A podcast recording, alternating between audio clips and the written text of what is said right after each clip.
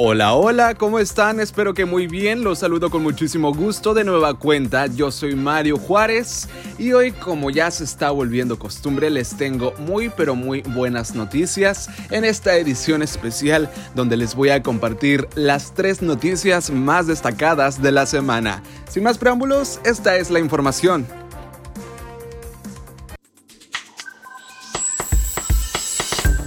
Buenas noticias con Mario Juárez.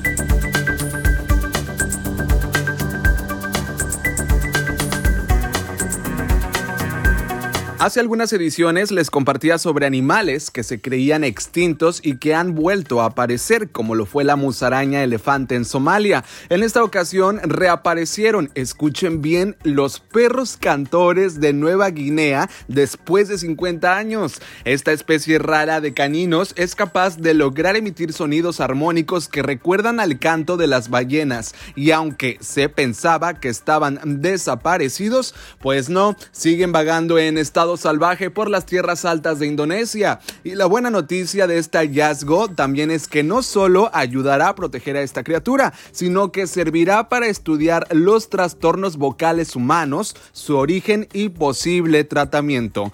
¿Cómo ven a estos lomitos cantores? Aquí les dejo cómo se escuchan.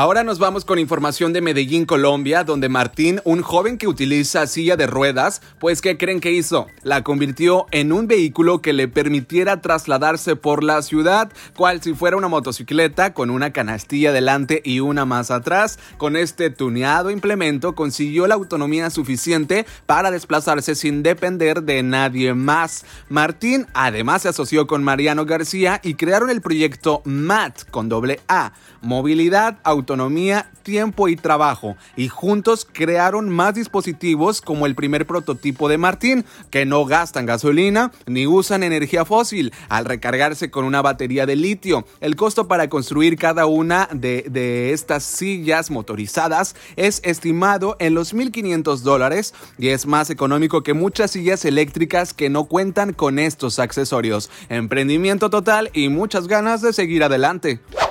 Y un vigilante se convirtió en doctor. Sí, escuchó muy bien. Russell Edet le dio un giro total a su vida. Y es que hace 10 años alternaba los estudios con su trabajo como guardia de seguridad en el Hospital Baton Rouge de Luciana, Estados Unidos. Pero hoy es estudiante de medicina en ese mismo nosocomio. Cuando las rotaciones escolares le asignaron el mismo hospital donde había trabajado, Russell cuenta, se me salían las lágrimas de solo pensar que ahora los guardias me resguardarían a mí. Sin duda, un ejemplo de superación personal y lucha por los sueños. ¿Qué les parece? Y listo, en menos de 10 minutos obtuvieron la dosis de las tres buenas noticias más destacadas de la semana. Yo soy Mario Juárez y nos escuchamos hasta la próxima.